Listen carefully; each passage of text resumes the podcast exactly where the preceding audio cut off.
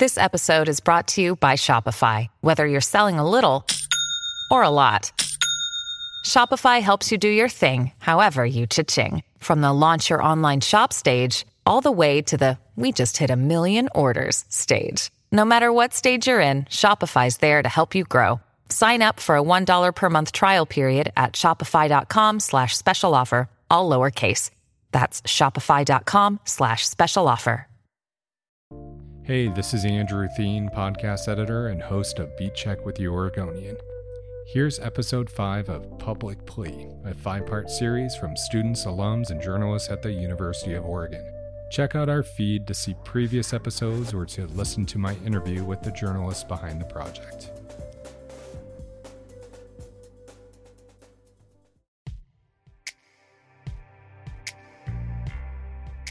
I felt like I needed time to help myself. Knowing that if I was probably out there, I probably would have been dead. Ricky Gators is now 46 months into his 10 year sentence and says that time inside is helping him pull his life together while he awaits a hearing and a judge's decision that could set him free. Having recently turned 21, Oregon's juvenile system can hold him until age 25, when any remaining time is served in adult corrections. The difference is stark. The juvenile system affords youth many more opportunities to prepare for a fresh start. I would have never got what I got now. I would have never got my high school diploma. I would have never been in college. But in a previous episode, Ricky's mom asked a valid question. But these are kids we're talking about. You know what I mean? They make mistakes as kids and then they figure it out. But it's like, why couldn't they figure it out out here? Why couldn't there be like certain programs to where they can go to and figure it out? Why do they have to be incarcerated and give them, why do you have to give them such big numbers? In this final episode, we look at prevention. What would it take to end the cycle of crime that leads to mass incarceration? We look at police policies, social services, and newer approaches to juvenile corrections. And later, a judge hands down a decision that will determine Ricky's future. I'm Ed Madison, and this is Public Plea.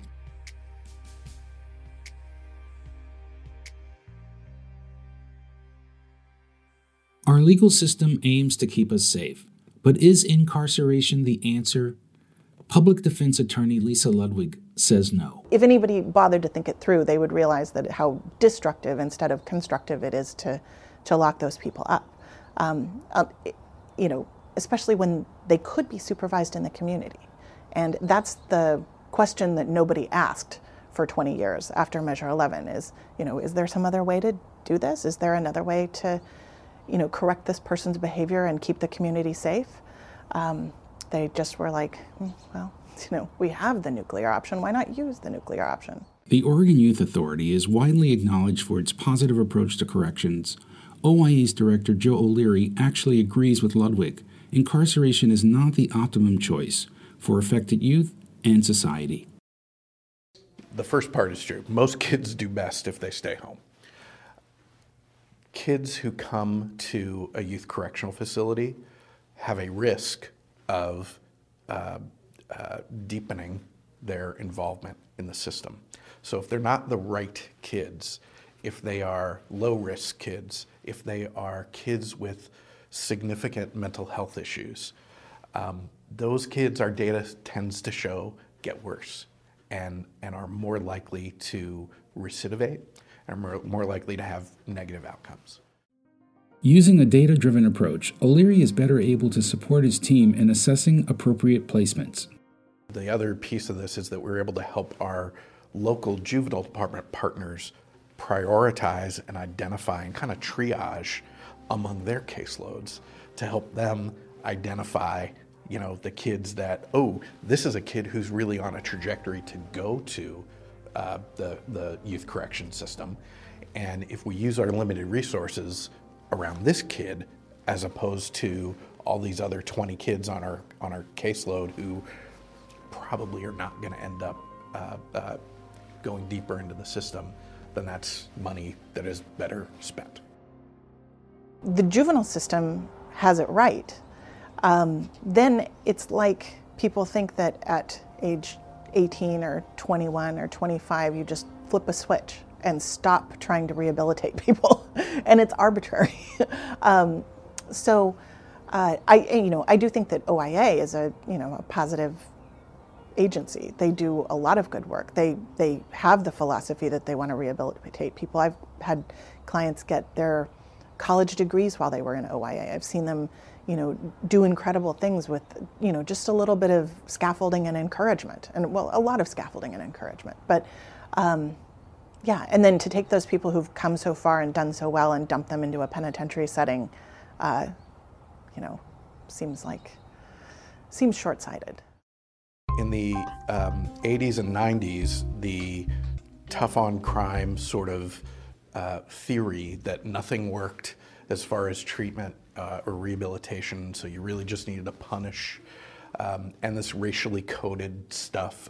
And that in, in our work created a culture that reinforced punishment and reinforced this idea that, oh, if you just made the right decision, um, then you know these consequences that are natural as a result of your as a result of your behavior wouldn't come, and until you learn that, oh well, I'm just going to keep reinforcing negatively, and um, the research uh, uh, since the time that that was really uh, uh in vogue um, has completely undercut uh, any idea that that works. It actually doesn't work for purposes of public safety, and it doesn't work for purposes of positive outcomes for kids. Multnomah County is Oregon's most populous, encompassing Greater Portland. Deena Corso is Juvenile Services Director of the county's Department of Community Justice. She's worked in juvenile justice for 30 years. I've known way too many young people that really just end up doing time. They've been reformed, they're no longer a, a, threat to the community. They did some impulsive, stupid thing when they were a teenager, but they're, they're, they don't pose an ongoing threat to the community, but they're still just doing time. And it's really expensive time also, so it's a drain on the, on the society as well, financially, um, as a burden on the young person and their families. And, um, and you're taking them out of their normal trajectory, their normal uh, development for a significantly important period of their life uh, and, and not learning how to do those developmental milestones that you would do when you were 16, 17, 18 years old, 20 years old in the community. Erika Preuitt works with Corso as the director of the county's Department of Community Justice. Their agency works with juvenile court counselors and probation officers to provide more holistic supports for supervised youth and their families. You know, sometimes people say things are black and white and they're gray. What I say, there's many hues. I think that the kids that come into our system have multiple stories, and you cannot make an assumption of the story is that is theirs. I think it's also important to know that our, our youth are resilient, that um, our youth are. Um, you know, that they are still learning. And so when they come into the juvenile justice system, um, that they have an opportunity to learn new skills, that they have an opportunity to build those positive relationships and make those long term um, relationships with community providers. Oftentimes, I think about our, our uh, profession, and I really feel like we build skills. We teach our youth and um, the families that we um, are responsible for, as well as our adults, how to navigate systems that they've been historically underrepresented in, especially in our black community. There are disparities within our criminal justice system. And in order to solve the problem, you have to name the problem. And once you name the problem, then you have to engage in the strategies, be curious, be vulnerable, be courageous, and progress and move. And um, there's no more time to wait. Um, I've been a part of this profession for 27 years. My mom, actually, um, was the first black woman police officer hired by the city of Portland. So, if anyone understands some of the issues related to race and class, our family understands that. Um, our family is a Portland story um, from the shipyards um, all the way to the Vanport flood. So we understand the disparities that have plagued Oregon. We understand the foundation um, where Oregon was built. And it was, and, and, and now we have the opportunity to do better. But we have to be intentional. And, um, and if we are not going to name the problem, then we're not going to be able to solve it. This goes back to Erika's point about it's so much further upstream. It's like the whole system failing our BIPOC youth. And there's also the willingness that Erica was talking about, willing to name it and to call it out and to talk about it. And every time I testify about any bill in the legislature, I bring up uh, racial disparity. Like, that's got to be part of every conversation about whatever the reform is that we're trying to get through, whether it's Senate Bill 1008 or it's juvenile fines and fees or it's expunction laws. Like, you have to look at if you know that black and brown kids are disproportionately referred to the system and then disproportionately impacted every decision point, and especially the deeper you go into the system, then everything that we do has to be looked at through that lens. As the director of Oregon's Youth Development Division, Brian Detman works at the state level to develop and facilitate programs designed to prevent juveniles from entering the criminal justice system. He says societal investments are key to bringing about lasting change. You have to make a long term commitment to recruiting um, teacher administrator workforce that reflects the students we're serving. I think that's an essential investment and commitment. There's new new approaches, new data, new information, and and and I know that whether there's um, folks of color or folks who identify as white or folks who identify wherever, we all could use training and capacity building and and and, and new information um, about how how we can be best reach and, and and educate our young people. And so that's got to be a long term investment. The mentors, the te- the tutors, the the system navigators, um, all these folks who are in and out of school sometimes, or working in summer programs, or assisting, you know, with with outreach. Those folks are a critical group that I think we need to make sure to not forget, pay them well, and and ensure that there's continuing opportunities for growth, development, and training. Law enforcement reform is also a significant but controversial part of the puzzle. A strong public sentiment is that there's a disconnect between officers and community members. According to Portland Police Bureau data obtained by the Portland Mercury in a 2018 public records request, only 18% of officers live within the city they serve. Residency requirements were prevalent in many major cities during the 1970s and 80s but whether they make a difference is still a subject of much debate. Police unions and advocacy groups have argued that such requirements inhibit their ability to attract a broader range of applicants. Plus, housing costs are often higher within city limits. Former Multnomah and Clackamas County District Attorney John Foote believes that some reforms are good, but others are problematic. Policing underwent a large not a revolution, but evolution in the 70s, 80s, and 90s to be much more proactive and be out in the community more, engage with the community where you find out about crime faster. Um, and I would guess that now, if I was a police officer, I would be careful about that. I mean, who's, who's going to accuse me of something? Foote says law enforcement is unjustly under attack. We're in the throes of a really raging campaign to delegitimize police and to delegitimize the criminal justice system. And it's not surprising that with all the money behind it, that it's having effects. Um, I don't think that's good for our society. I don't think it's factually accurate.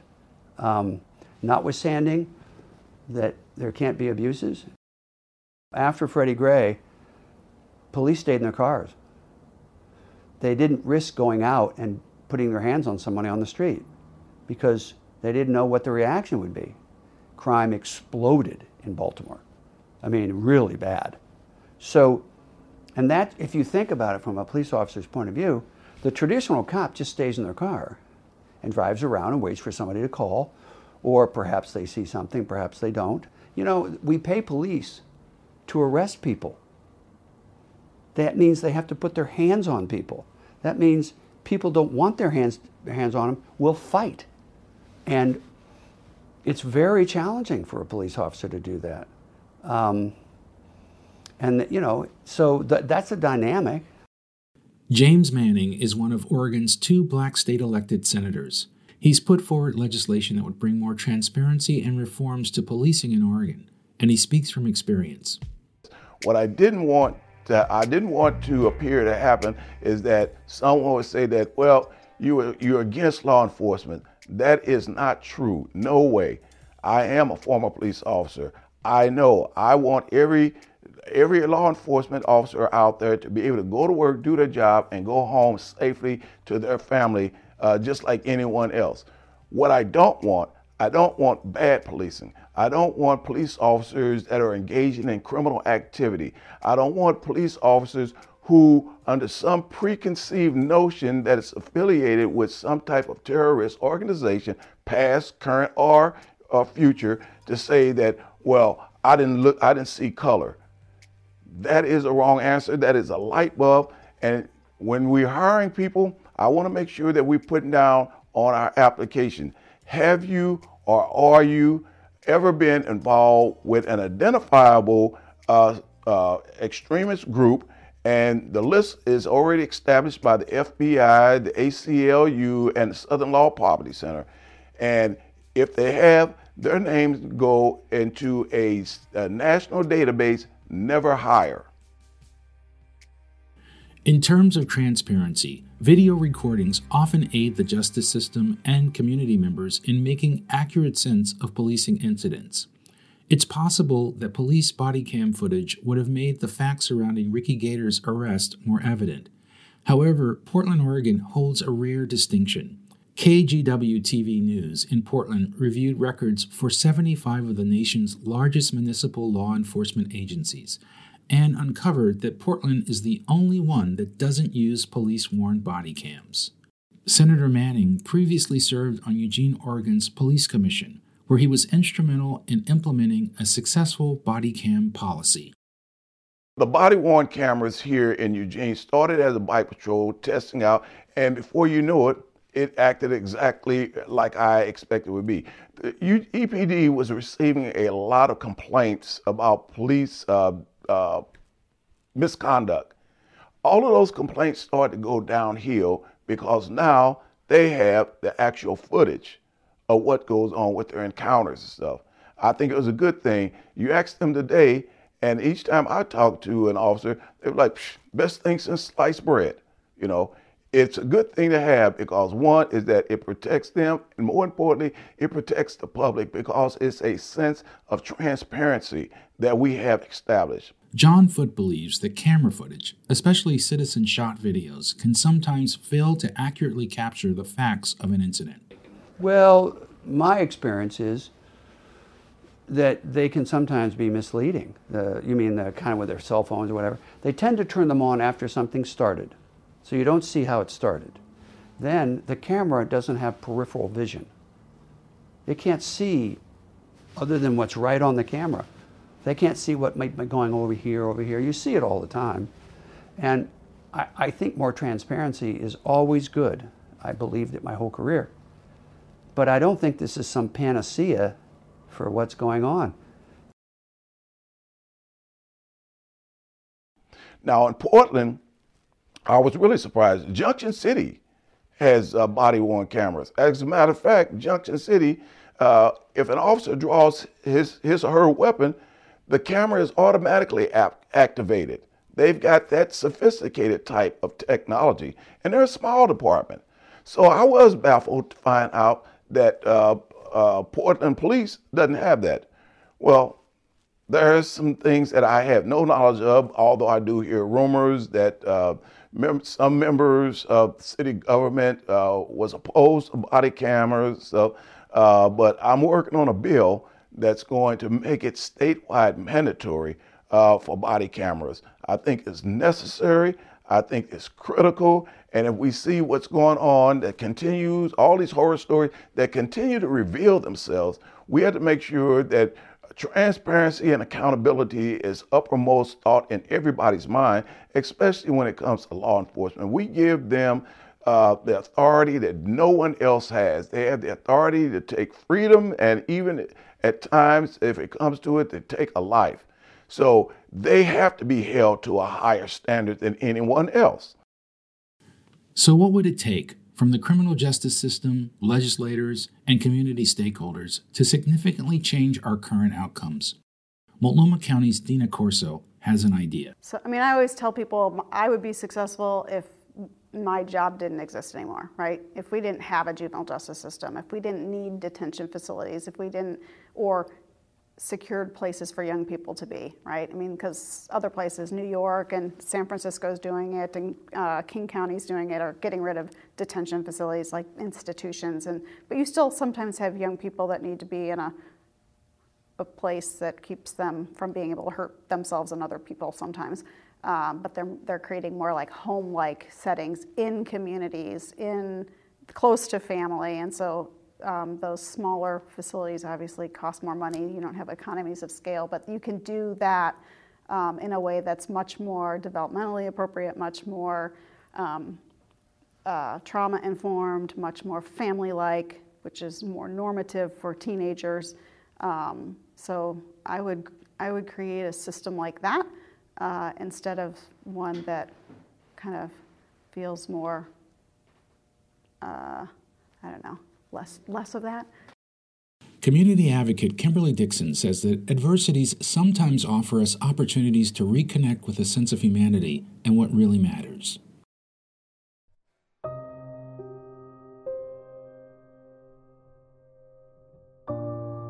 My mother passed six months to the day after my son. And we, um, my brother is incarcerated in Washington, and we um, asked if he would be able to come to my mother's funeral. And I wound up speaking to Dan Pacholke. And I explained to Dan all the circumstances. Uh, this was a suddenly, wasn't planned. We didn't know she was sick, etc. Dan said, "Okay, I'll, I think I've heard about it. I'll look into it." Long story short, calls me back and he's like, "You know, um, I'm very sorry for your loss. I've read your brother's file. It's a no. And I was crushed. I was like,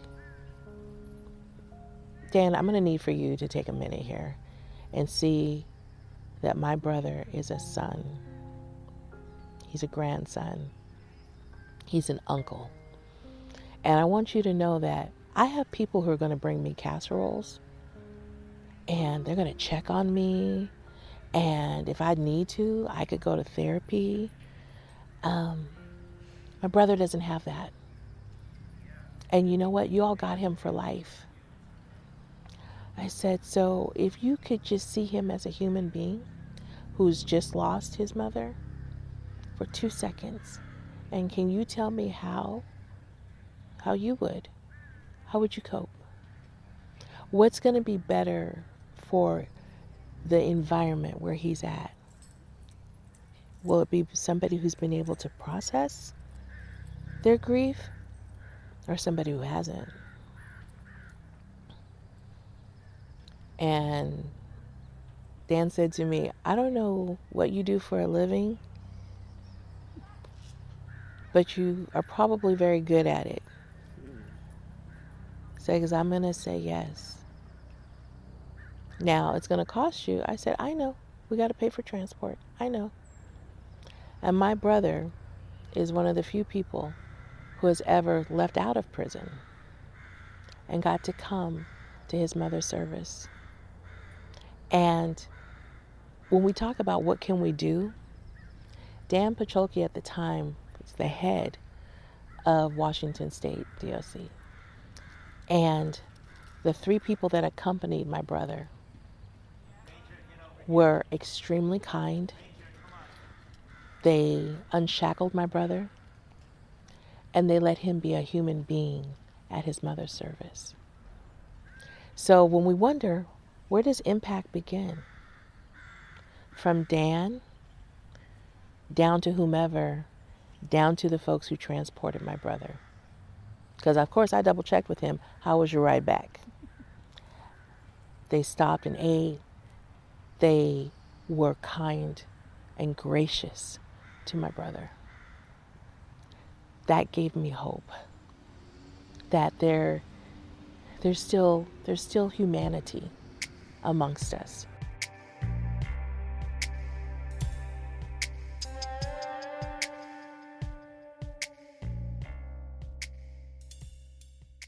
On a bright spring morning, nearly four years into his 10 year sentence, Ricky Gators irons a white shirt and gets assistance with adjusting his tie for a long awaited day in court. A knot right in the middle.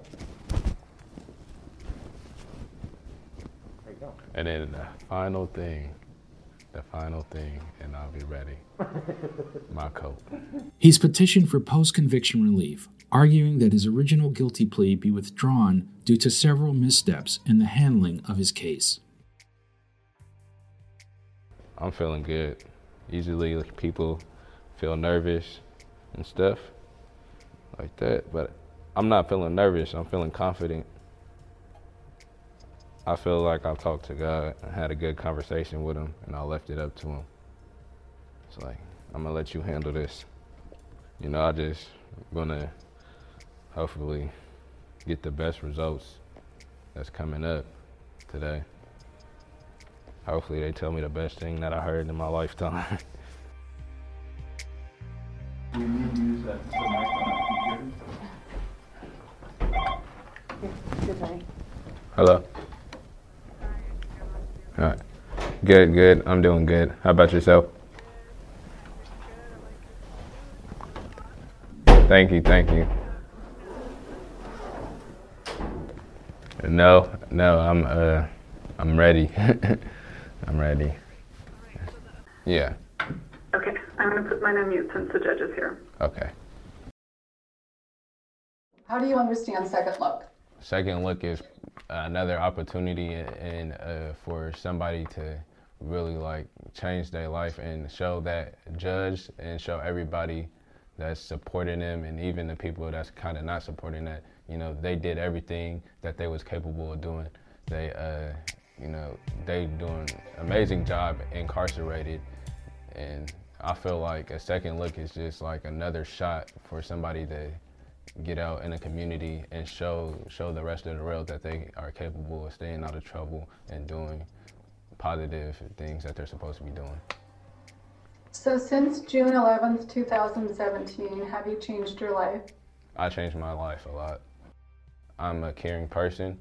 Even though this is what happened to my life, I still don't look bad at anybody for it. It's just I, I feel thankful that he kind of gave me the time at that time because it's a way for me to change my life and possibly get what I need to better my life, like a diploma and and attend college and stuff like that.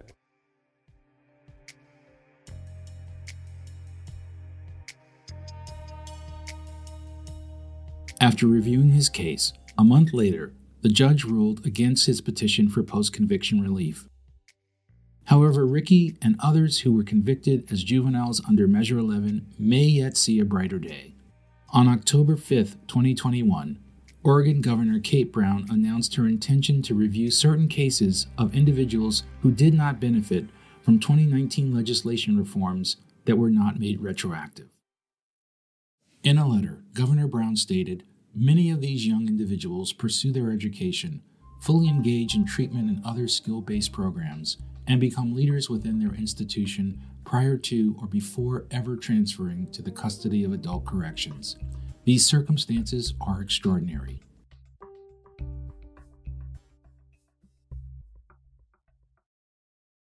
Thanks for listening to Public Plea. This program was independently produced by alumni and current students at the University of Oregon School of Journalism and Communication in partnership with Oregon Public Broadcasting, The Oregonian, and Willamette Week. The views and opinions expressed by our interview subjects are their own and in no way reflect those of the University of Oregon, our partners, or their employees. For more information about this project, go to publicplea.net. I'm Ed Madison.